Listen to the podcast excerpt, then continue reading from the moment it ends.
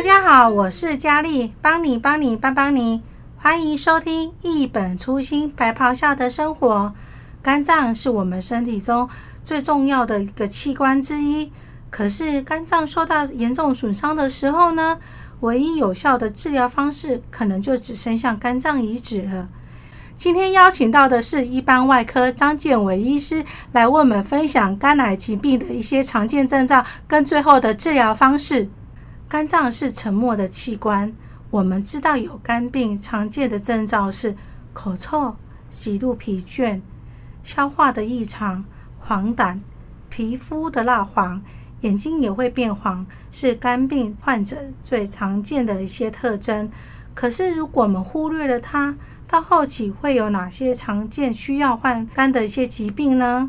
常见需要换肝的疾病包括代谢性疾病，如威尔森氏症、胆道闭锁症、药物或病毒引起之猛暴性肝炎及肝衰竭、B 型、C 型肝炎患者，长期依赖酒精者，未来也可能会有肝癌与肝硬化，并伴随相关并发症，如食道出血、腹水、肾功能恶化、肝昏迷等。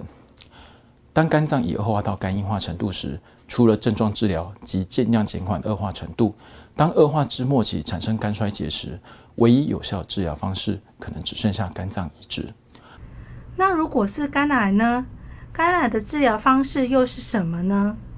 若不幸得到肝癌，现阶段治疗方式有手术、电烧、微波、栓塞、免疫治疗等。但若无法接受根除性治疗者，或许只能接受姑息性及缓和性治疗，以减缓恶化之速度。本院每年新诊断肝癌，但可能不适宜接受手术者超过五十位。光是听移植就非常复杂了。肝脏移植手术是不是非常的复杂呢？肝脏移植手术相当复杂，由于受赠者的肝脏功能已经受损，凝血功能相当差，而肝脏内含大量的动脉与静脉，是个具有大量血管的器官。比起一般手术，患者在肝脏移植手术过程当中，大量失血的可能性更高。医师会打开患者腹腔，确定腹内没有肿瘤转移后，逐步分离出重要的血管，并取下受损的肝脏。这过程可能要耗费四到五个小时，之后再将捐赠者的肝脏植入于受赠者体内。若患者的身体状况不佳，困难程度还会提升。